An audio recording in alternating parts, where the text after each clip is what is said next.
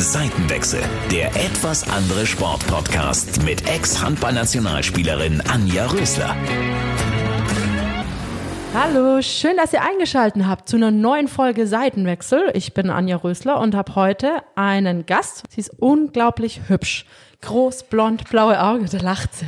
Ich will mit ihr unglaublich spannende Themen ansprechen, wie es überhaupt ist, als Profi-Handballerin zu leben, wie es ist, immer wieder neu anzufangen, dieses Nomadenleben Profi-Handball oder überhaupt Profisportler. Man hat immer verschiedene Engagements. Und dann will ich natürlich über ihr ganz privates Glück sprechen in Form eines Studios, gemeinsam mit ihrem Verlobten, die da an ihrem ganz großen Traum arbeiten. Und bevor ich jetzt noch ganz, ganz viel weiter rede, Xenia Minowskaja, schön, dass du da bist und dir die Zeit für uns genommen hast.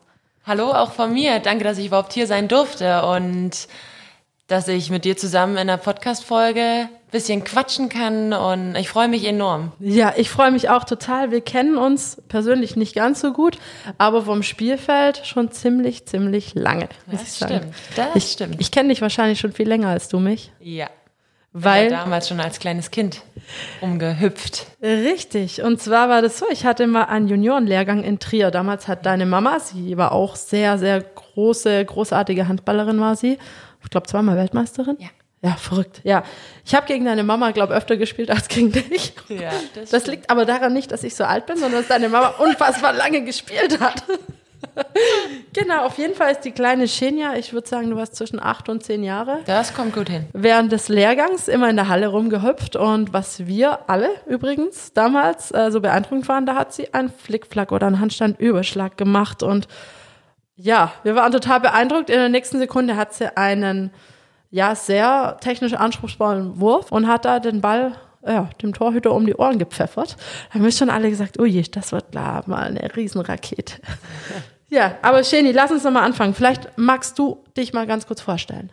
Nochmal zu mir, Xenia Menowskaja. Ich bin am 31.10.1992 geboren. Das heißt, ich bin gerade 27 Jahre alt und wie Anja bereits gesagt hat, in einer Handballerfamilie groß geworden. Ähm, geboren bin ich in Minsk in Weißrussland und dann sind wir wegen meiner Eltern nach Deutschland gekommen, weil sie in Deutschland hier Verträge bekommen haben, auch als Handballer. Und wir sind ein bisschen durch Deutschland durchgereist. Also die erste Station war Solingen. Da war ich noch im Kindergarten. Dann kam Trier. Da habe ich die Grundschule mitgenommen und zur fünften Klasse sind wir dann nach Rostock für zwei Jahre. Und ab der siebten Klasse waren wir in Erfurt, also natürlich immer mit meinen Eltern, weil meine Mama immer die Verträge gewechselt hat, beziehungsweise neue Vereine gefunden hat.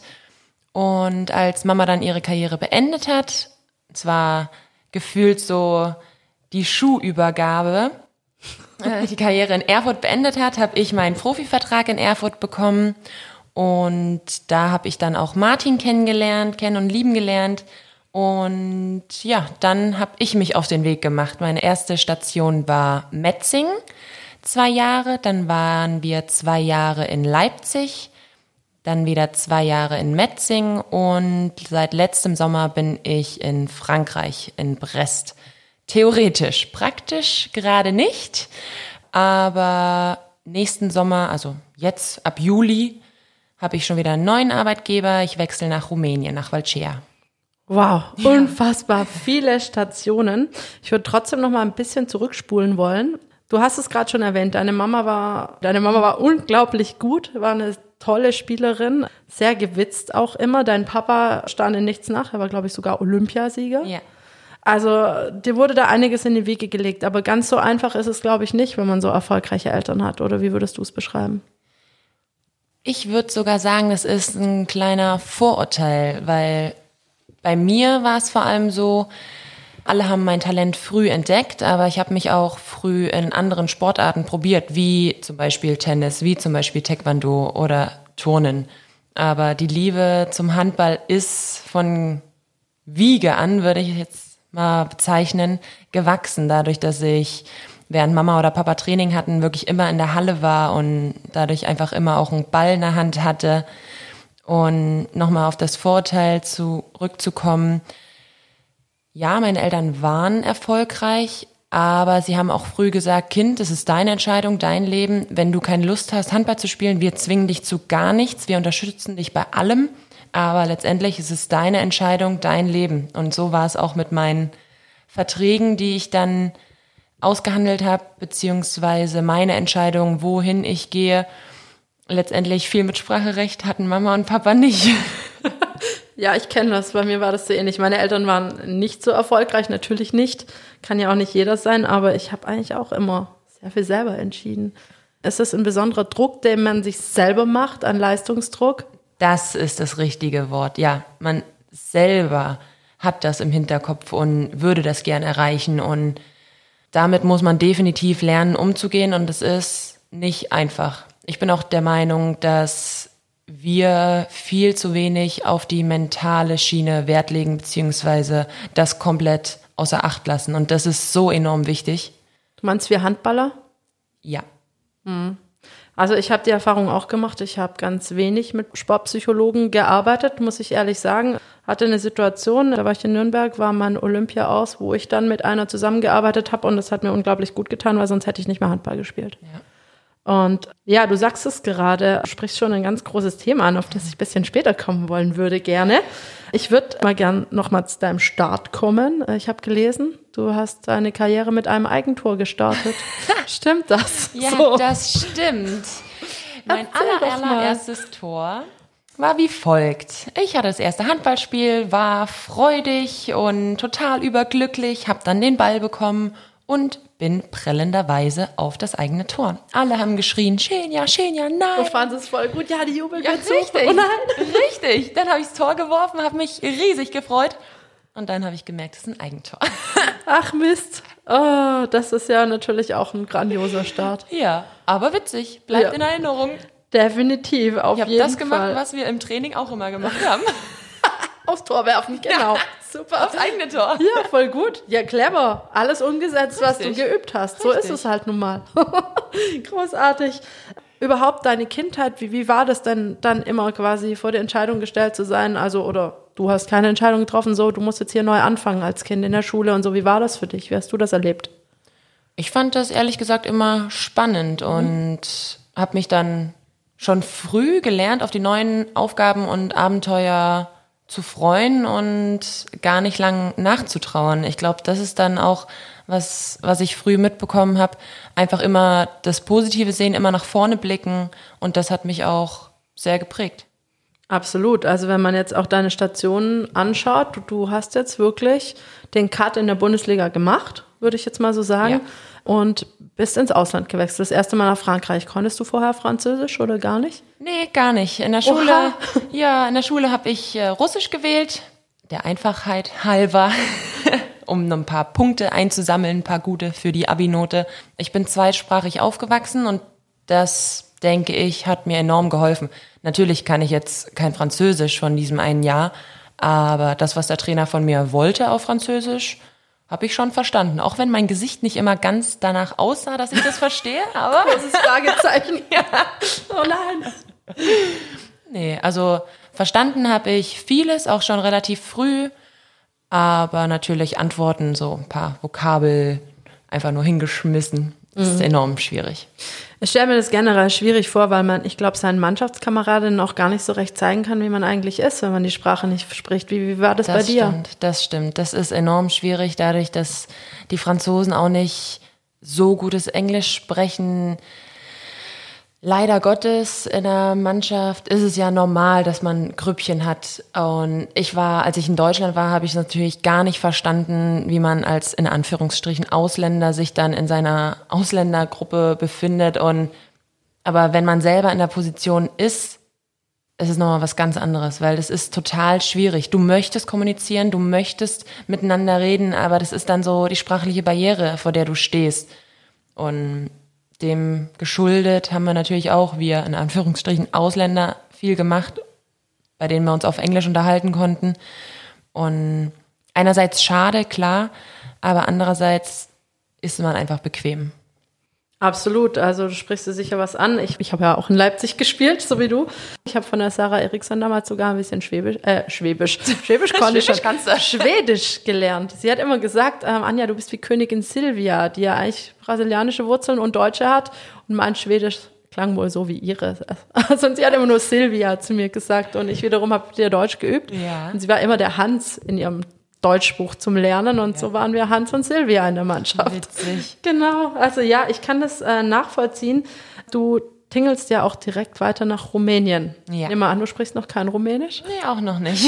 Okay, wie, wie kam es jetzt zu dem Wechsel? Warum nach einem Jahr? Ich glaube, das Jahr hat dir sehr gut getan, würde ich Definitiv, sagen. definitiv. Äh, warum hast du da deine Zelte abgebrochen in Brest?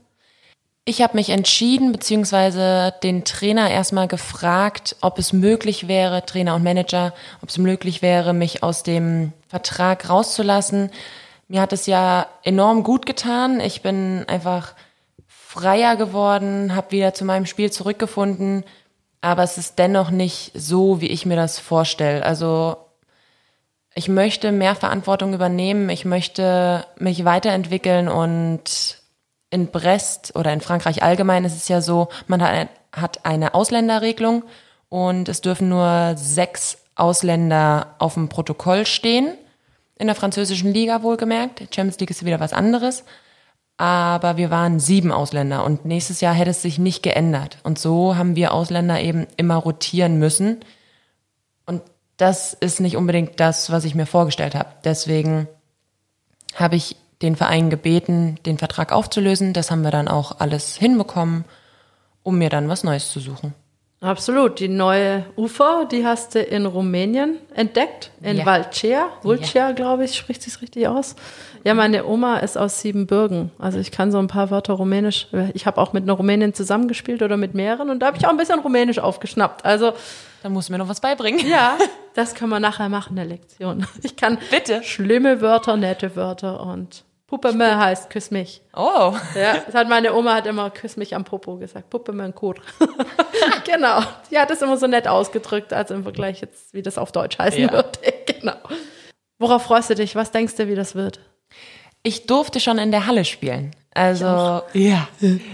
Enorm, die Stimmung und die Fans, das ist, glaube ich, nochmal was anderes. Also, unfassbar, wie die die Mannschaft antreiben und die stehen richtig in der Halle und machen so viel Stimmung. Ja, Das erinnert so an ein Fußballspiel ein bisschen, finde Ja. ich. Also die singen von der ersten bis zur letzten Minute. ja. Man hört sich auf dem Feld gar nicht. Null. Das ist richtig. Also es ist sehr aufgeheizte Stimmung, unglaublich krasse Fangemeinde für uns Handballerinnen in Deutschland, ein bisschen ungewohnt. Ja. Ich muss sagen, als ich in Nürnberg gespielt habe, beim ersten FCN, wir hatten die Fußballfans, die Ultras bei uns in der Halle, bei uns war das ähnlich. Also und ich habe so ein cooles Ding nie mehr erlebt seither. Also klar, wir hatten ein tolles Publikum, immer egal, wo ich gespielt habe, aber das war schon sehr einmalig. Und das im Heimrücken zu haben, das Ja. ist schon krass. Das pusht enorm. Das gibt nochmal die letzten Körner frei, bei denen du denkst, dass du Bäume ausreißen kannst. Also da bin ich wirklich sehr gespannt drauf. Absolut. Wie kam es dazu, dass du dahin wechselst? Auch ganz witzig, äh, wie ich bereits gesagt habe, wir haben ja mit Brest schon in Valcea gespielt und da musste organisiert werden, dass wir von Valcea nach Bukarest gefahren werden, weil wir dann zur Nationalmannschaft mussten. Und da bin ich mit dem Trainer ins Gespräch gekommen und er hatte dann mit einem Augenzwinkern gesagt, ja, ja, wir unterhalten uns nochmal. Habe ich gesagt, ja, ja, klar. Ja, und so ist das letztendlich zustande gekommen. Okay, der Trainer ist ein Rumäne, ein Deutscher? Ein Rumäne, genau, Ein Rumäne. Florin Pera. Okay, und wie wirst du kommunizieren? Auch wieder Englisch? Englisch, ja. Oder? Okay. sind auch relativ viele Ausländer, viele Spanierinnen da und ja, Englisch. Mein Englisch wird verbessert. Das ist immer gut. Also, und ein bisschen was schnappt man ja auch so auf, ne? Ja. Worauf ich noch zu sprechen kommen will, ist Frankreich. Du hast vorher gesagt, du musstest das Ganze fluchtartig verlassen, mehr oder weniger. Ja. Jetzt steht ja eigentlich der Umzug nach Rumänien an. Wie sieht deine französische Wohnung aus? Meine französische Wohnung ist ordentlich, aber natürlich noch nichts zusammengepackt. Also ich muss definitiv noch mal hin, alles zusammenpacken, ordnen und noch ja einigen Papierkram erledigen, um dann den Umzug nach Rumänien zu veranlassen. Wie wird das funktionieren? Äh, Bist du da mit Taschen hingezogen, nur Kleidung oder wie, wie läuft das? Ja, genau. Ich hatte eine möblierte Wohnung. So wird es auch in Rumänien sein, dass ich tatsächlich nur mit Taschen angereist bin, nur mit Klamotten und ja, Zeug, was ich eben brauche. Wie viele Taschen sind das oder was meinst du, was da so zusammenkommt? Ah, ich hatte jetzt letztens mal zusammengezählt. Ich glaube, das sind so drei große Trolley-Taschen und dann noch ein paar normal, normale Sporttaschen, dann ja, ein paar Umzugskartons auch noch. Also ich bin der Meinung, das passt in ein Kombi. Okay. Aber lässt du das dann fliegen oder wie, wie läuft das? Nein, es wird organisiert, dass das ein Umzugsunternehmen abholt und nach Rumänien fährt. Okay, ja, immerhin musst du da nichts schleppen und hast auch mit den Kilos kein Problem beim Flug. richtig. Ja, das ist ja schon ein bisschen verrückt. Wie, wie würdest du dieses Nomadenleben beschreiben? Also findest du es eher schwierig oder sagst du, hey, ich weiß, ich kann hier irgendwann hier leben, wo auch meine Wohnung ist? Wie, wie, wie, wie geht man damit um? Oder wie gehst du damit um, besser gesagt? Dadurch, dass ich so groß geworden bin, gehe ich eigentlich ganz normal damit um. Ich freue mich auch immer wieder nach Hause zu kommen. Nach Hause ist da, wo Martin lebt, beziehungsweise wo meine Eltern leben. Dadurch dass wir ja so viel umhergereist sind, habe ich jetzt nicht so den Lebensmittelstandpunkt an sich. Klar, jetzt ist es hier der Süden, aber dennoch sage ich, wenn ich nach Hause komme, ist es zu Martin. Es ist zu keinem bestimmten Ort oder zu meinen Eltern. Das ist mein Zuhause. Absolut, ja, so ähnlich war es bei mir auch. Mein Hafen war immer meine Familie. Ja, genau. Natürlich bin ich jetzt wieder in meine Heimatregion zurück will ich auch nicht missen. Im Gegenteil, ich hab, bin ja hier dann auch fest verwurzelt mit Kind, Mann und so weiter. Mittlerweile. Genau. Um nochmal auf Deutschland zurückzukommen, du warst im Norden, in Rostock, du warst so ein bisschen, so fast im Westen, würde ich sagen, Trier. Yeah. Warst im Osten mit Leipzig und Erfurt und bist im Süden gelandet, hast hier so auch ein bisschen deinen Lebensmittelpunkt gefunden in, im schönen Bempflingen, beziehungsweise yeah. Reutlingen, sag ich mal, Landkreis Reutlingen. Yeah. Erzähl mal, wie kommst du dazu? Das ist dem zu verdanken, dass wir in der Nähe, genauer genommen in Rommelsbach, unser Studio, das Performier, eröffnet haben. Dadurch, dass Martin auch beim VfB Athletiktrainer ist, haben wir uns dann dazu entschlossen, uns hier eine Wohnung zu kaufen, weil das einfach alles, das Gesamtpaket hier passt. Und das Studio haben wir im Juni 2018 eröffnet. Das ist kein richtiges Fitnessstudio an sich, wir haben keine normalen Öffnungszeiten, sondern öffnen je nach Bedarf und bieten auch betriebliches Gesundheitsmanagement an. Und ja, das ist einfach so für nach meiner Karriere gedacht. Absolut. Also ich habe ja die Räume, also wir sind heute nämlich im Performie. Ich durfte alles anschauen und muss sagen, ich krieg fast Gänsehaut, was ihr hier alles geschaffen habt. Also es ist wirklich, ich habe Krafttraining immer sehr gemocht, laufen nicht so. es ist ein Traum, um hier Kraft zu trainieren. Also wenn wir es mal ein bisschen beschreiben, willst du mal den Hauptraum beschreiben? Der Hauptraum hat 200 Quadratmeter Trainingsfläche. Wir haben ein Curve-Laufband, wir haben Rackstangen, also freie Langhanteln, dann haben wir Kettlebells, dann haben wir eine 20 Meter Sprintbahn, also extra Kunstrasen hier quasi ja, verlegt. Also genau. muss man sagen, das macht einfach einen ganz tollen Eindruck. Alles, was das Krafttrainingsherz begehrt, ist eigentlich hier vereint. Genau, wie du sagst, wir haben uns hier unseren Traum erfüllt. Das nennt Schicksal, nennt Glück. Uns hat sich die Chance geboten und ich finde, die Chance muss man einfach annehmen, wenn sich einem was bietet. Und ja, als wir das erste Mal diese Räumlichkeiten betreten haben, habe ich schon das Funkeln in Martins Augen gesehen und seine Visionen und wie was wo zu stehen hat. Und unser Traum war es schon immer mal, was eigenes zu haben. Und dass wir das jetzt wirklich haben, ist toll. Deswegen haben wir uns letztendlich auch für die Wohnung hier im Süden entschieden. Und ich sag mal, die Lebensqualität ist ja nicht die schlechteste, ja. so am Fuße der Alp. Das stimmt. Wunderbar. Wir, lass uns kurz noch über Martin sprechen, damit man das überhaupt versteht. Martin ist Personal Trainer, war, glaube ich, auch Fitnesscoach von den Jugendfußballnationalmannschaften genau. und ist jetzt Athletiktrainer beim VfB Stuttgart genau. von den Profis. Ja. Also ist es nicht so, dass er einfach nur aus Jux und Dollerei gesagt hat, ach, wir machen mal hier so ein Studio auf. Nein, da ist auch Background da, auch ja. bei dir. Erzähl doch mal. Also Martin ist Diplom-Sportwissenschaftler und wir haben uns in Erfurt kennengelernt und damals, ja, ich bin auch so, das Schicksal hat gesagt, dass wir zueinander finden sollen. Ich hatte damals einen Kreuzbandriss, natürlich unglücklich, aber während der ganzen Reha-Zeit hat er mich betreut, unterstützt und da haben wir uns dann auch näher kennengelernt. Dadurch bin ich dankbar für die Zeit und alles, was man einmal erlebt hat, nimmt man mit und lernt daraus. Und der Kreuzbandriss, dem ist zu verdanken, dass ich jetzt letztendlich mit Martin zusammen bin. Und nach unserer Erfurter Zeit hat er gesagt, so, Genia, wir gehen jetzt gemeinsam unseren Weg. Du kannst sagen, wo wir hingehen und ich komme mit. Und wow. das war natürlich perfekt. Damals hat Martin dann in Metzingen als Athletiktrainer angefangen. Und bisher so gut wie in jedem Verein, in dem ich dann auch gespielt habe, war er Athletiktrainer. Von daher passt das sehr gut. Noch zu meiner Metzinger Zeit hat Martin zuerst im Nachwuchsleistungszentrum vom VfB gearbeitet und zu der Zeit war es ja auch so mit dem Trainer von der ersten Mannschaft ein Hin und Her, so dass Nico Willig hochgegangen ist und Martin dann praktisch den Anruf von Nico bekommen hat, willst du nicht auch mit hochkommen als Athletiktrainer der ersten Mannschaft? Und das ist auch natürlich ein Angebot, das sagst du nicht ab. Nee. Und seitdem ist Martin Athletiktrainer der ersten Männermannschaft.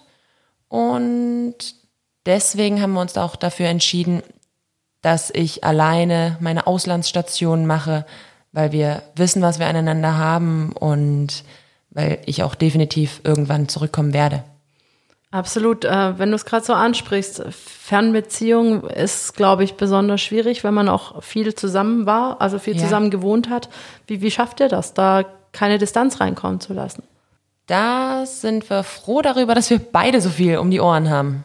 Dadurch, dass Martin mit dem VfB so oft unterwegs ist und ich auch durch meinen Sport mit dem Handball, schaffen wir das einfach, dass wir na, überspielen ist das falsche Wort, aber wir haben einfach, unser Tag ist so getaktet, dass dann nicht so viel Zeit zum Vermissen aufkommt. Also wir skypen täglich oder FaceTime und versuchen das so aufrechtzuerhalten.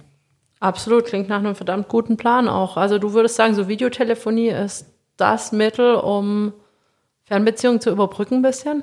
Oder Distanz zu überbrücken, besser gesagt? Definitiv als ich am Anfang noch skeptisch war und weinerlich war, haben Mama und Papa mir erzählt, ja, du kannst dich glücklich schätzen jetzt zu der Zeit. Wir haben damals noch Briefe schreiben müssen. Also Nein, von daher. Das ist richtig.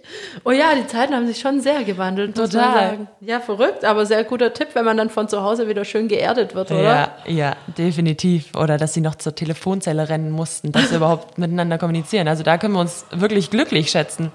Absolut. Es ist ja witzig. Da habe ich noch gar nicht drüber nachgedacht, ja, aber ich richtig. auch nicht. Telefonkarte und so. Ja. Das waren ja noch Zeiten. Ja. Genau, ja. Ich habe jetzt ganz viele Bilder im Kopf, muss ich sagen. Ich kann mich kaum noch konzentrieren. Nein, Martin und du. Also Fernbeziehungen haben wir abgehakt. Wie läuft so ein Tag bei euch ab? Geht schon am Frühstück los? Hey, Genie, du, wir müssen trainieren. Ich bin ja dein Personal Coach. Wie, wie läuft so ein Tag bei euch ab? Wie stelle ich mir das vor? Nicht ganz so. Wir wissen dann schon, dass wir am Tag trainieren und dann fragen wir einfach nur, ob vormittags, nachmittags, wie wir denn so Lust haben, wie das in unseren Tag passt. Das ist jetzt nicht so, dass wir den Tag nach dem Training gestalten, sondern erstmal unsere Zeit genießen. Vor allem auch jetzt haben wir so viel Zeit wie noch nie. Und da bin ich auch sehr dankbar dafür. Und ja, meistens ist es so, dass wir dann nachmittags, abends eine Runde laufen gehen oder dann ins Performie und selber trainieren. So machen wir das dann. Martin macht auch immer mit oder gibt er dir nur Anweisungen? Nee, nee, der macht schon immer mit.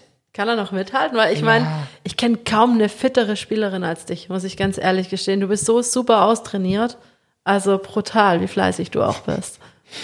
Martin kann aber schon sehr gut mithalten. Vor allem was das Läuferische angeht, puh, da bin ich dann eher so die die hinterher hechelt. Oha, krass, hätte ich gar nicht gedacht. Also nicht, dass er nicht danach aussieht, bitte nicht falsch verstehen, aber du bist so unfassbar fit, deswegen. Ich muss mal hier meine Lachträne aus dem Augenwinkel wischen. Du hast es vorher schon ein bisschen angesprochen. Mental Training kommt bei uns zu kurz. Ja. Also da wollte ich jetzt einfach zu sprechen kommen, weil du bist, wie ich schon gesagt habe, eine unglaublich gut trainierte Spielerin. Und manchmal hatte ich das Gefühl, konntest du es nicht ganz umsetzen auf der Platte. Und ich habe mich immer gefragt, hey, was ist los? Warum? Sie hat alles, sie kann alles. Ja. Ähm, ähm, was meinst du, braucht es da immer, um da wieder in seine Spur zu finden?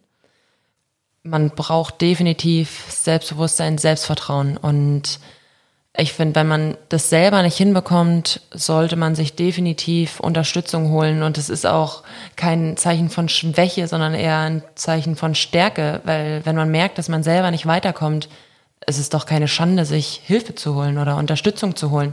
Bei mir war es auch so extrem zur Erfurter Zeit ich bin frisch in die Bundesliga und natürlich als junge Spielerin ist es nun mal so, du bekommst die letzten fünf Minuten oder sowas, wurde aber dennoch als das Talent hingestellt und irgendwann hat mein Körper dann einfach gesagt, so, irgendwas passt hier nicht. Mein Knie wurde dick, mein Knie wurde warm, ich hatte zwei MRTs, habe reinschauen lassen und war kurz davor, mir das Knie aufschneiden zu lassen, weil ich gesagt habe, das kann doch nicht sein. Da muss doch irgendwas sein. Aber letztendlich im Nachhinein betrachtet, ich habe mir dann Hilfe geholt und das war ein mentales Problem. Ver verrückt. Verrückt, wie der Körper einfach nach Hilfe ruft. Und wie gesagt, ich war wirklich kurz davor, mir mein Knie aufschneiden zu lassen, weil ich der festen Überzeugung war, dass da was ist. Wie hast du es dann in den Griff bekommen? Ich hatte ein paar Sitzungen und haben ein bisschen was aufgearbeitet und dann hatte ich keine Knieschmerzen mehr. Das ist Und verrückt. dann bin ich auch nach Metzing und das war mein Jahr. Das war wie so ein Befreiungsschlag. 2013, glaube ich, war das. Torschützenkönigin am Ende der Saison? Genau, ja. Das äh, beschreibe ich gern so, wie als wenn du einen, einen Vogel frei fliegen lässt. Also die Bombe ist geplatzt. Ich durfte einfach frei Handball spielen und habe mit so viel Spaß und Freude Handball gespielt. Und dann kamen natürlich wieder die Gedanken. Also ich hatte ein Bombenjahr und wurde Torschützenkönigin, wie du gesagt hast. Dann steigen auch deine Erwartungen an dich selber. Und ich selbst bin und war mein größter Kritiker. Und dann habe ich auch entschieden, nach Leipzig zu gehen. Da gab es auch viele Stimmen. Ist es das Richtige? Und, und, und. Und dadurch darf man sich einfach nicht beeinflussen lassen, weil das ist meine Entscheidung, es ist mein Leben. Und ich habe mich dafür entschieden, ich habe mich bewusst dafür entschieden. Klar, jetzt im Nachhinein betrachtet, war es nicht unbedingt in dem Sinne sportlich gesehen der beste Schritt. Aber ich habe daraus meine Lehren gezogen. Ich bin definitiv persönlich gewachsen. Ich habe in Leipzig sogar eine Insolvenz mitgemacht. Muss man theoretisch auch nicht ge- mitgemacht haben, aber es weiß, ist so. es gehört, ja, es gehört jetzt zu meinem Leben und es ist Teil davon. Und ich bin dankbar, dass ich diese Erfahrung machen durfte. Zumindest kennt man sich jetzt arbeitsrechtlich ein bisschen besser aus. So war es zumindest bei mir nach Richtig. meinen Insolvenzen in Nürnberg. da lernt man ja auch unglaublich viel fürs Leben tatsächlich. Richtig, richtig. Klar, muss man das jetzt auch nicht unbedingt, aber man hat es einfach mitgenommen. Und ich bin auch der Meinung, man muss aus allem das Positive sehen und ziehen. Weil das Leben lehrt einen täglich. Absolut. Ähm, um nochmal drauf zurückzukommen, wie schafft man es, wenn man in der Situation ist, man sieht nicht so recht weiter, merkt, man kann nicht so recht seine Leistung abrufen, ist ja egal, ob im Sport, in der Arbeit oder was auch immer. Wie schafft man sich selber rauszuziehen? Wie hast du das geschafft? Das zweite Mal, als ich jetzt äh, wieder in Metzing war, habe ich mir jemanden hier in der Nähe gesucht, weil ich finde es auch wichtig, dass man zu der Person persönlichen, einen persönlichen Kontakt hat und sich sieht. Und das ist der Oliver Schipke. Der hat mich mental aufgebaut und mir wieder Lebensfreude geschenkt. Er hat viel mit mir gearbeitet, weil ich nenne es einfach mal, ich bin auch eine, die sich sehr in ihren Strudel reinziehen lässt. Und er hat es geschafft, mir einfach einen anderen Blickpunkt zu zeigen. Also wenn ich denn wieder ein schlechtes Spiel hatte und nach Hause gekommen bin, dann war auf einmal alles scheiße. Ich habe es einfach nicht getrennt, die sportliche Xenia und die im normalen Leben. Wenn man Sportlerin ist oder arbeitet, ist es so, das eine ist die Arbeit und das andere sollte aber nicht auf deinen persönlichen Gemütszustand einschlagen.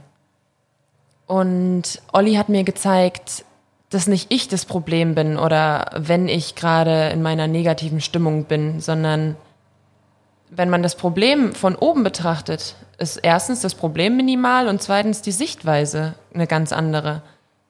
Man darf sich einfach nicht zu sehr reinziehen lassen in diesen Strudel. Man muss es immer wieder schaffen, rauszukommen aus einer Situation und die von einer anderen Perspektive zu betrachten. Und dann fühlt sich das auch gar nicht mehr so negativ und so, ja, in der Brust So zu erdrückend, schnür, ja, ja. genau, so erdrückend an. Ja, ich, ich weiß, was du meinst. Ich habe, glaube ich, ein sehr gesundes Selbstbewusstsein immer gehabt, aber ich habe auch so eine ähnliche Erfahrung mit dem HC Leipzig gemacht. Das ist manchmal ein bisschen anders. Wenn da der Druck von außen so groß wird, dann bröckelt selbst das gesündeste Selbstbewusstsein. Ja. Also ist nicht so einfach, sich da rauszuziehen, aber die Erfahrung habe ich auch machen dürfen, dass wenn man die Perspektive wechselt, das alles gar nicht mehr so ganz schlimm ist, wie es einem Richtig, vorkommt. richtig. Genau. Aber manchmal will man sich einfach bemitleiden. Ja, Und das, ist ja auch okay, meiner Meinung Ja. nach. Ich denke, eine gewisse Zeit muss Ja. man das auch. Das gehört Ja. so ein bisschen zum Prozess dazu. Aber irgendwann muss man die Kurve kriegen. Hast du schon richtig gesagt. Ja, das ist dann auch teilweise so witzig gewesen, hat Olli auch gesagt. Ja, wenn du dich mit mir mitleiden willst, dann mach das. Aber dann erwarte nicht, dass es sich bessert. Hat er recht. Da hat er wirklich recht. Ich wünschte, ich hätte auch so einen Olli gehabt. Jeder braucht einen Olli. ja. Und jetzt, wo du weg bist von hier, arbeitest du noch mit ihm zusammen auf die Distanz oder sagst du, das funktioniert nicht so richtig?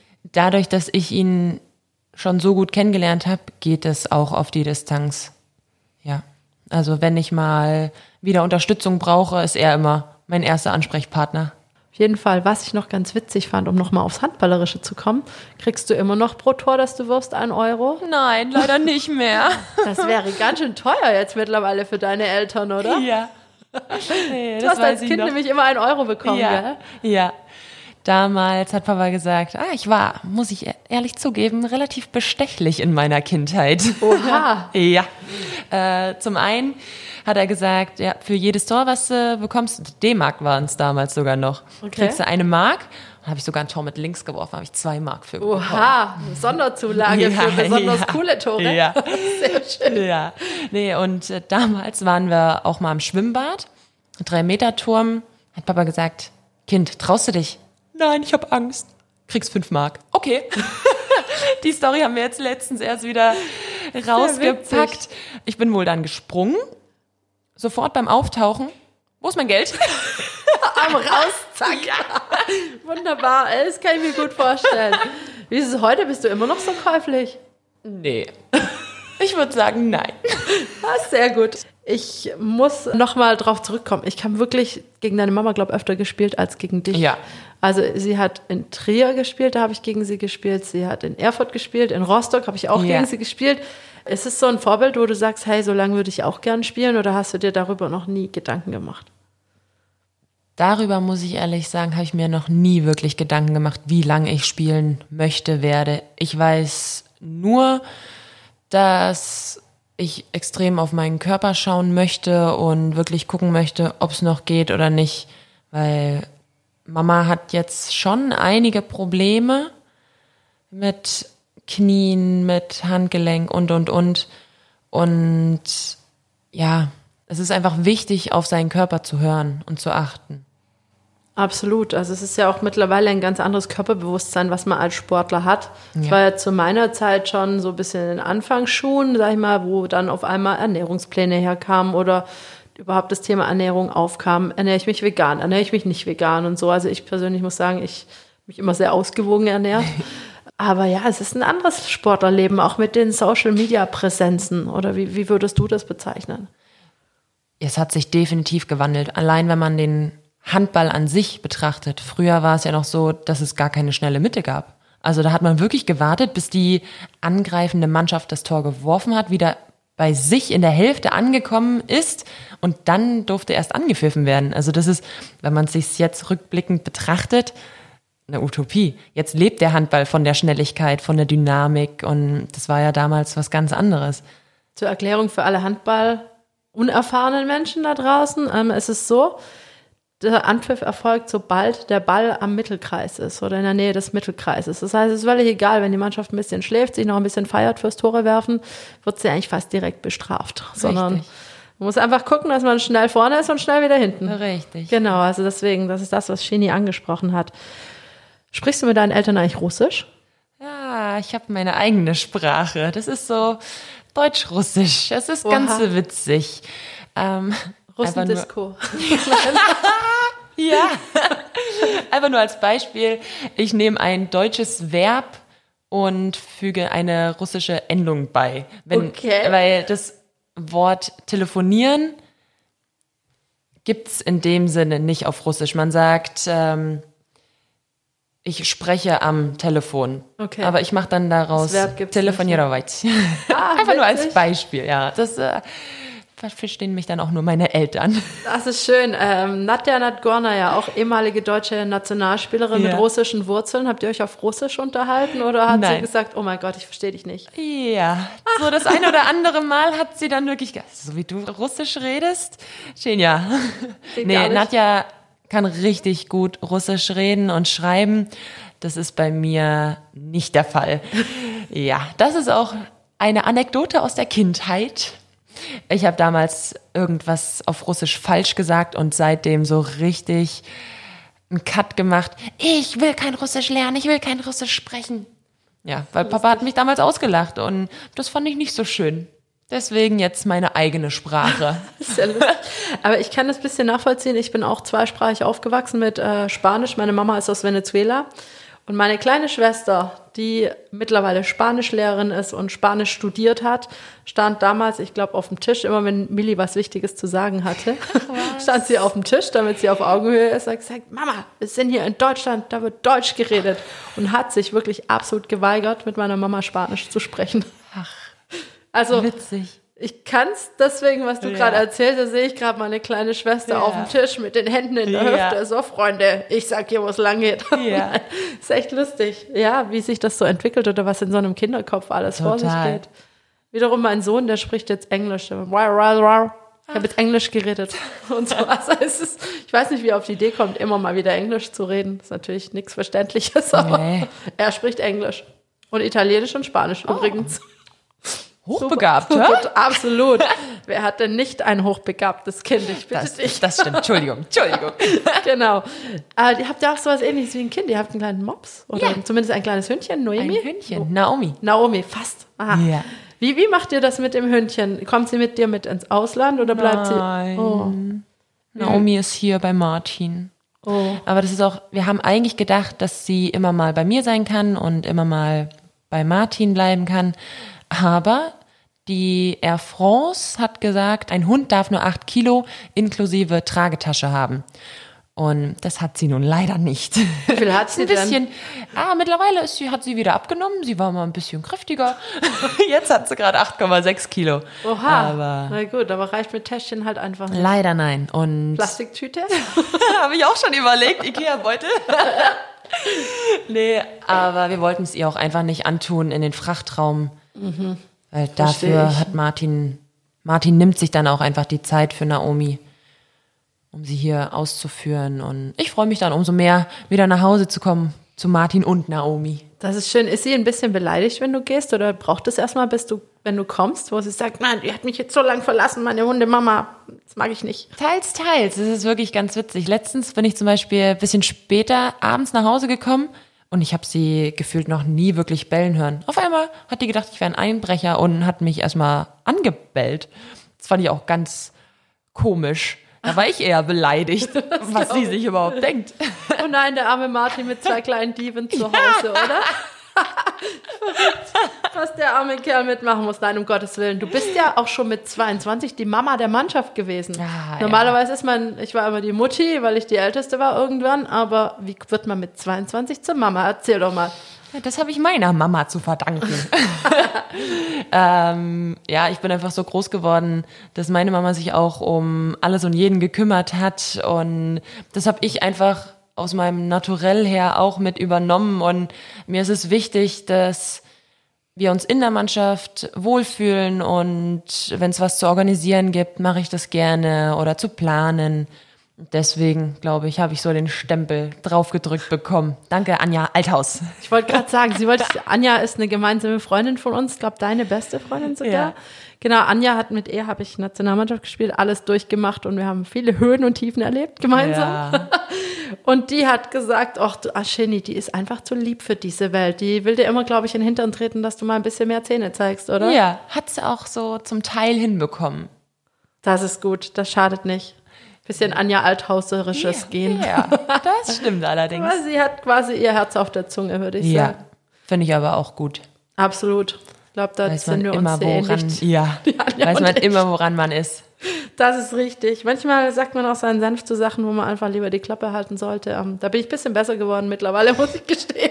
Ich sag nicht jedem mehr meine Meinung, ob er sie hören will oder nicht, sondern achte jetzt ein bisschen mehr drauf, ob es was nutzt oder ob er sie hören will oder nicht. Ja. Genau. Ah, zu Anja habe ich auch noch eine Geschichte.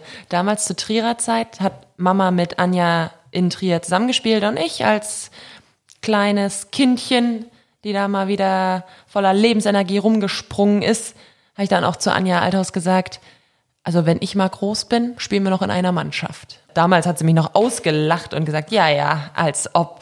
Das haben wir tatsächlich noch geschafft in der Nationalmannschaft. Stimmt. Und in Erfurt auch noch. Das stimmt. Wir hatten, glaube ich, auch sogar einen Lehrgang noch zusammen. In Sindelfingen, glaube ich. Das weiß ich gar nicht mehr. Ja. In Ja, Sindelfingen. In Sindelfingen. Da waren so also drei, vier junge Spielerinnen durften da dabei sein. Da warst du, glaube ich, auch mit dabei. Ja, so lange ist das schon wieder her. Also du durftest die Bälle tragen und ich. Ja, richtig, so wie es ähm, sich gehört. Irgendwas anderes, eine das Wasserflasche Thema, oder so. das Thema könnten wir auch nochmal anschauen. Absolut. Also zu meiner Zeit, als ich ganz jung war, mit 16 dann zu den Frauen kam, war es schon so, dass die Jungen den Alten eigentlich die Aufgaben abgenommen haben. Sprich, Tore aufbauen, Bälle tragen, zu gucken, dass Wasser da ist. Wenn man aus war, privat, haben wir von den Alten das Geld in die Hand gedrückt bekommen, haben die Getränke geholt oder was auch immer Ja. mit dem Bonus, weil die Jungen nicht so viel Geld haben, dass wir Ja. uns dann auch was kaufen durften. Ja. Wie ist es heute? Heute ist es ein bisschen anders geworden. ne? Es hat sich schon geändert. Also selbst zu meiner Zeit, ich habe noch nicht mal einen Mucks von mir gegeben, wenn gesagt wurde, du holst die Bälle oder du machst dies und das und jenes. Ich finde, das gehört sich einfach. Das ist so eine Mannschaftshierarchie und so werden junge Spielerinnen erzogen. Aber heutzutage ist das ein bisschen anders geworden. Also da kommt schon mal so der ein oder andere Widerspruch oder der Blick oder das mache ich jetzt nicht und also ich weiß, bin dann so perplex, ich weiß gar nicht, was ich darauf antworten soll. Ich habe mich das nicht getraut, einer älteren Spielerin zu sagen, nee, das mache ich nicht. Also da hätte es links und rechts gescheppert. Spätestens dann in der nächsten handballerischen Einheit, Übung, ja. ja. Ja. Ich muss dazu sagen, die Sheni wollte mir sogar meine Kiste, wo ich das ganze Equipment habe, gerade hochtragen. Anja, soll ich das nicht für dich tragen? Also das fand ich total niedlich und sehr lieb. Vielen Dank nochmal, aber da bin ich dann doch zu stolz. Nein, das kann ich alleine. Nein, also wirklich, ich finde das eigentlich eine sehr schöne Eigenschaft, wie das eben, wie du das mitbringst und hast. Ähm, hab mir aber sagen lassen, die geht mittlerweile verloren. Leider ja. Woran liegt das? Das kann ich dir nicht sagen. Meinst du- Generationswechsel. Meinst du, die Trainer sind zu lasch? Die sagen, achten da nicht mehr so drauf, dass das Aber passiert? ich glaube, die Spielerinnen, die gerade das Alter erreicht haben, die etwas sagen könnten, sind einfach vom Typ her nicht so, die das machen würden. Weil sie treffen dann ja immer wieder auf diesen Widerstand, auf diese Widerworte. Und das, ich glaube, das will man sich dann auch einfach nicht antun. Ja, ist einem, glaube ich, irgendwann zu blöd. Ja. Ich weiß nicht, was ich dazu sagen soll, weil das ganz schwierig ist.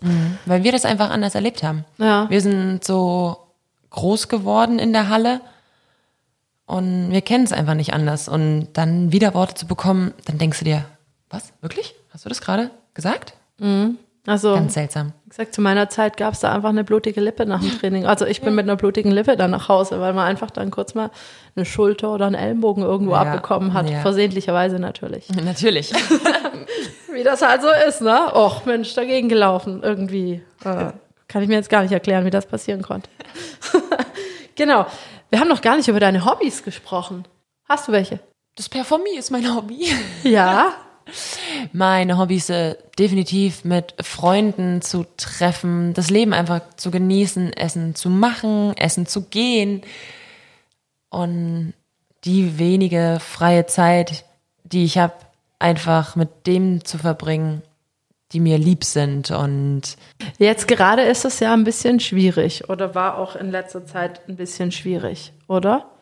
Ja, durch Corona ist es natürlich schwierig, sich jetzt persönlich zu treffen, aber wir haben auch schon die ein oder andere Geburtstagsfeier per äh, Skype gemacht. Das war auch ganz cool, weil anders geht's einfach nicht. Und dennoch hast du das Gefühl, du bist beieinander. Und es geht auch online. Ja, verrückt. Ja. Wie, wie würdest du generell sagen, Leute, die die ganze Situation gerade im Moment sehr negativ sehen, wie, wie fasst du das Ganze auf? Oder was ist so deine Sorge? Hast du überhaupt eine Sorge? Ja, natürlich. Äh, eine kleine Sorge schwingt immer mit. Wann wird's wie weitergehen? Und es steht ja alles gerade in den Sternen, auch mit meinem neuen Arbeitgeber, wann ich in Rumänien sein muss, mit Performie, wann wir da wieder richtig trainieren können und das alles. Aber um nochmal auf Olli zurückzukommen. Jeder braucht einen Olli. Ja. Äh, man muss einfach das Beste daraus machen. Klar, es ist immer so lapidar und einfach gesagt, das Positive daraus sehen, la la la. Aber letztendlich kommt man nur so weiter.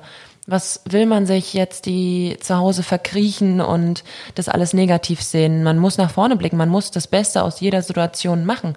Wir mit Performie haben jetzt auch die Zeit genutzt und haben umgestellt auf Online-Training. Also wir nehmen das als Chance und Möglichkeit und nicht als Bremsblock.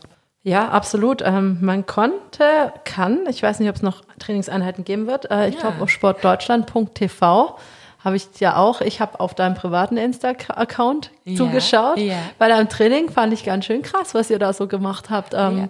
Kann man dich da irgendwie immer wieder auf deinem Instagram-Account sehen und da mit dir trainieren oder wie? Wie ist so die Planung? Wir haben jetzt noch gar nicht weiter geplant, ob oder wann wir nochmal ein Live-Training machen. Es war damals so, ich bin aus Frankreich nach Deutschland geflüchtet, würde ich mal sagen, als das Ganze mit Corona losging. Und natürlich zu Hause angekommen hier, habe ich mir gedacht, okay, du musst ja sowieso trainieren. Warum machst du dann kein Live-Training und lässt alle daran teilhaben? Weil es ist ja auch so, wir durften Mitte März durften wir auch in kein Fitnessstudio mehr und eigentlich sollten wir so gut es geht zu Hause bleiben. Und da haben Martin und ich uns überlegt, machen wir doch ein Live-Tabata-Training, wo du alle Leute abholst. Tabata ist für diejenigen, die das nicht kennen, vier Minuten Belastungszeit, davon 20 Sekunden intensive Belastung, 10 Sekunden Pause und das Ganze vier Minuten lang. Die Blöcke haben wir viermal gemacht. Und da haben wir uns gedacht, mit dem Training kannst du einfach alle Trainingslevel abholen, weil du hast 20 Sekunden Belastung. In der Zeit kannst du so schnell trainieren, wie du es schaffst. Und ja, dreimal haben wir das bisher gemacht. Einmal parallel auf Instagram Live und auf Sport Deutschland. Ich fand's cool, die Resonanz war auch richtig gut. Aber dann hatte der Fußball wieder angefangen zu trainieren und äh, ich bin nicht so mobil. Das heißt, ich habe kein eigenes Auto hier. Mein Auto steht noch in Frankreich. Deswegen ist es erstmal auf Eis gelegt, aber ja, wir überlegen schon nochmal ein Training zu machen. Wie kann man euch erreichen? Also um jetzt wirklich auf Perform Me zurückzukommen. Ja. Wenn ich jetzt ein Personal Training mit dir oder Martin haben will, wie, wie macht ihr das oder wie läuft das? Kann man euch einfach anschreiben, sagen, hey, Genau, einfach anschreiben, anrufen. Ich hatte jetzt auch mittlerweile vor zwei Wochen mit einer Mannschaft ein Teamtraining online gemacht. Das, mir macht das auch enorm Spaß. Ich finde das so cool. Es ist ja, wir sind Mannschaftssportler. Uns fehlt es natürlich auch. Wir wollen nicht unbedingt alleine hier trainieren. Und ich fand es richtig, richtig cool. Die Mannschaft hat es auch sehr gut aufgenommen. Hat auch direkt den Trainer gefragt, wann machen wir es nochmal? für wen ist das was? Ist das begrenzt auf Bundesliga oder sagt er, nein, zu uns darf wirklich jeder kommen? Absolut nicht. Also jeder, der Lust und Laune hat, darf uns anschreiben, anrufen. Wir haben eine Website www.performie.de, einen Instagram-Kanal und ja. Magst du kurz Einfach. alle Adressen einfach nennen, der Vollständigkeit halber? Wo findet man euch auf Insta oder wo findet man dich oder wie? Also mich auf Instagram findet man unter Sheni, ich glaube mit vier Is. warum, warum auch immer. Ich glaube, den Namen gab es einfach schon zu oft. Ähm, Performie unter Performie eben, P-E-R, die Zahl 4, M-E.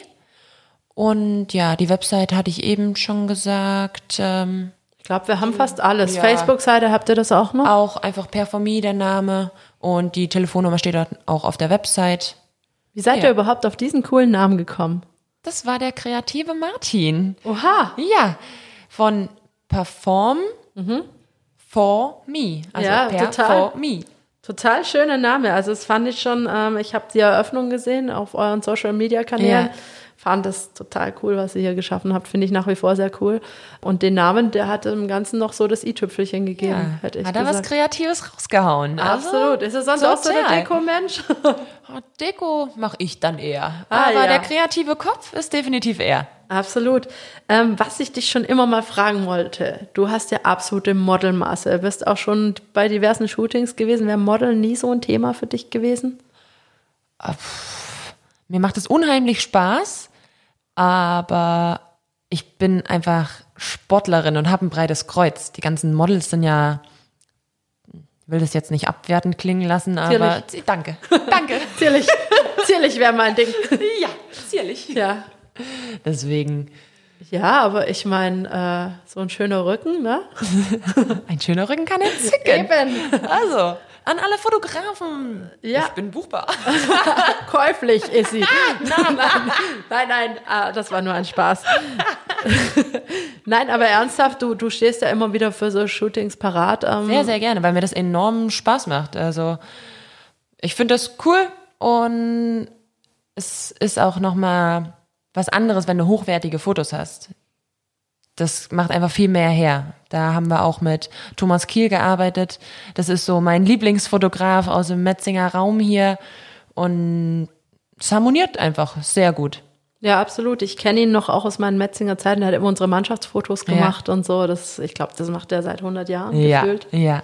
Und hat immer noch Spaß dabei. Er hatte, glaube ich, auch ein richtig cooles Shooting, muss ich sagen, in Frankreich mit der Mannschaft. Oh ja. Also das Bild Ja. von dir in den Dünen, das finde ich sensationell, muss ich Oh, ehrlich ja. sagen. Das war echt Hammer. Da hat sich Ferenc auch was Gutes einfallen lassen. genau, der Manager von den Tussis in Genau, Metzingen. genau. Absolut. Wir hatten damals ein Trainingslager in, auch witzig, dass ich äh, gefühlt in Brest. Ja.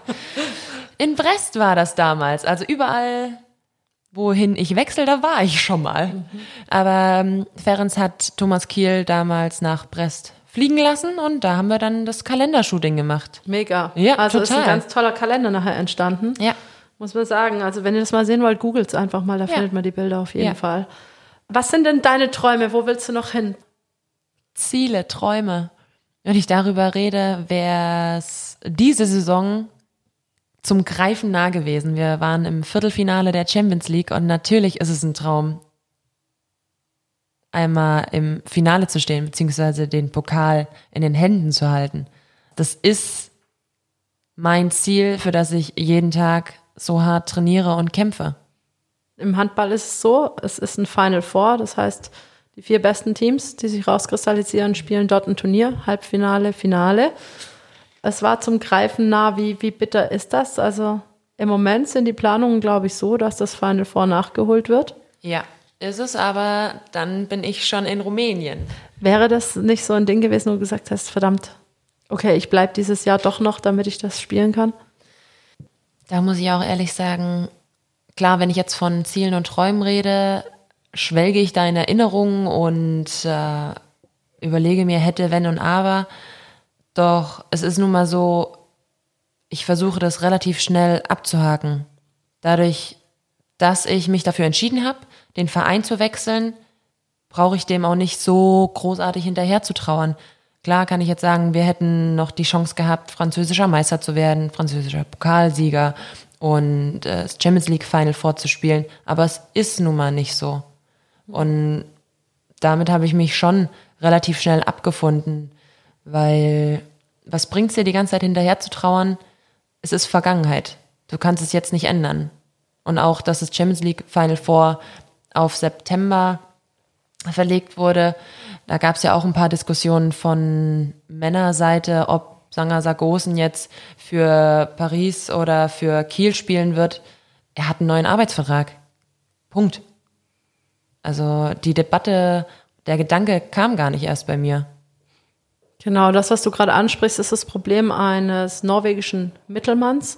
Der ist unter Vertrag äh, bei Paris gewesen, hat sich dafür dieses Finale eben qualifiziert, wird ab dem 1.7. beim THW Kiel spielen, die sich auch dafür qualifiziert haben. Und dann war die große Debatte, spielt er jetzt für Frankreich, also für Paris, oder spielt er für die deutsche Mannschaft ja. in Kiel? Und wie du sagst, also da ist es ja eigentlich klar, es gibt ein Datum, es gibt Richtig. ein End- und ein Startdatum und damit ist die Diskussion eigentlich direkt im Keim erstickt. Sehe ich so. Absolut. Um jetzt nochmal das Ganze rund zu machen, wir haben so viele Themen angesprochen. Oh ja. Wir Wirklich haben gefühlt ein Wirrwarr.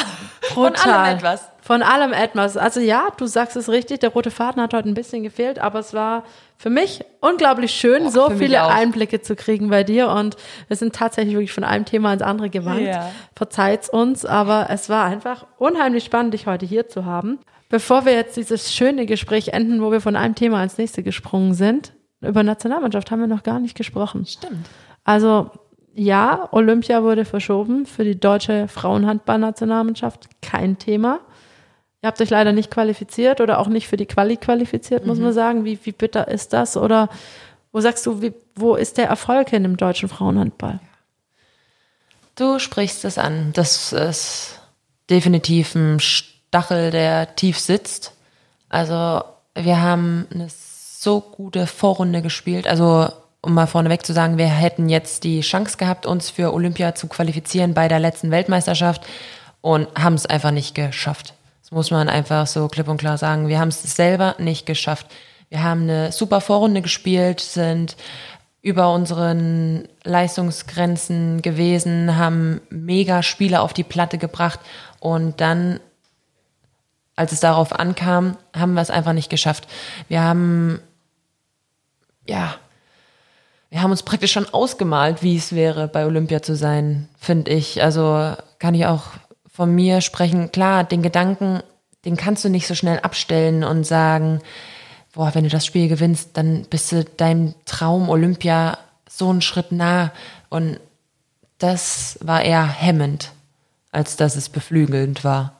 Und da müssen wir definitiv unsere Lehren draus ziehen und kaltschnäuziger werden und das besser in den Hintergrund verschwinden lassen und sagen und nur auf dieses Spiel jetzt zu konzentrieren.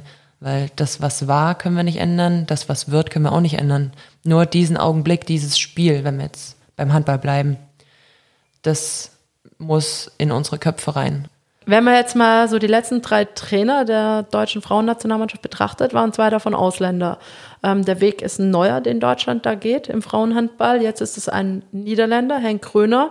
Was macht er anders im Vergleich zu anderen Trainern? Er war ja unglaublich erfolgreich, hat den niederländischen Handball wirklich in die Weltspitze geführt. Mhm. Wie, was macht er ganz anders? Er ist ein Trainer, der aufs Detail achtet. Also er unterbricht die Einheiten auch ganz oft und lässt die Spieler reflektieren. Was habe ich warum wie gemacht? Also wirklich, auf welche Lücke muss ich wie anstoßen? Wie spiele ich den Kreisläufer an? Und so die Kleinigkeiten, auf die legt er enormen Wert. Du hast einen französischen Trainer gehabt, hattest einen dänischen Trainer, einen holländischen, holländischen Trainer und natürlich auch deutsche Trainer. Du wirst jetzt einen rumänischen Trainer ja. kennenlernen auch noch. Ja. Findest du, da gab es so Unterschiede in der Sichtweise, in überhaupt, wie sie sich dir gegenüber präsentieren als Mensch?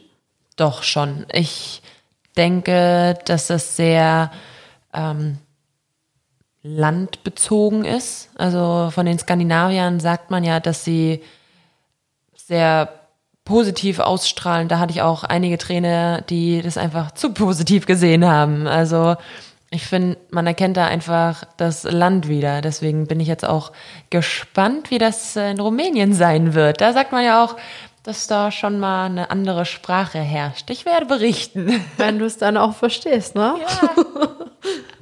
Julia Benke war die erste deutsche Spielerin, die nach Russland gewechselt ist. Wäre das für dich nie ein Thema gewesen, mal nach Russland zu gehen? Doch, tatsächlich hatte ich auch ein paar Angebote aus Russland, aber ich weiß auch gar nicht, warum ich mich nicht für Russland entschieden habe.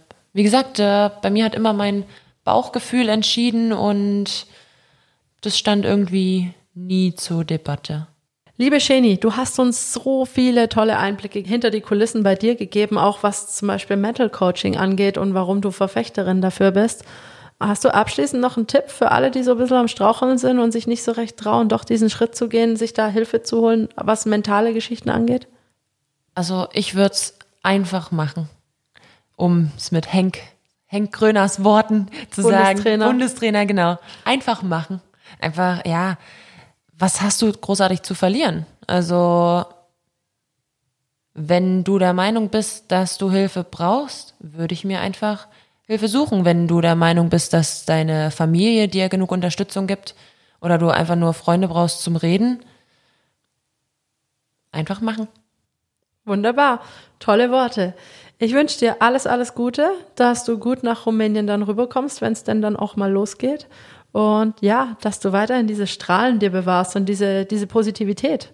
Auch ein riesen Dankeschön an dich, dass ich überhaupt mit dir bei dieser Folge dabei sein durfte. Es hat mir richtig viel Spaß gemacht und ich glaube, wir hätten noch stundenlang weiter erzählen können. Absolut. Und ich bin mir sicher, es wird noch mal eine Folge mit der Sheni geben, weil ich will natürlich wissen, wie das in Rumänien alles gegangen ist und so. Also wir sprechen uns definitiv wieder. Noch ein kleiner Tipp, wer doch vielleicht mit mir trainieren möchte. Noch bin ich hier im Lande. Also ihr könnt mich unter www.performie.de erreichen auf der Website, auf unserem Instagram-Kanal, auf meiner persönlichen Instagram-Seite oder einfach anrufen. Also macht euch absolut keine Sorgen. Wir finden für jeden was, egal ob ihr trainiert seid oder nicht trainiert seid. Wir schneiden den Trainingsplan genau auf euch zu und freuen uns, wenn ihr uns anruft. Absolut. Vielleicht komme ich dann doch noch mit der Bikini-Figur in den Sommer. Ich melde mich definitiv. Also vielen, vielen Dank fürs Hiersein oder dass ich bei euch im Performi sein darf. Und ja, alles Gute. Danke. Und euch da draußen, passt bitte gut auf euch auf, bleibt gesund und wir hören uns dann nächste Woche wieder. Ciao. Tschüss. Hitradio Antenne 1. Seitenwechsel. Der etwas andere Sporttalk. Hol ihn dir als Podcast, wann und wo du willst. Alle Folgen, alle Infos, jetzt auf antenne1.de.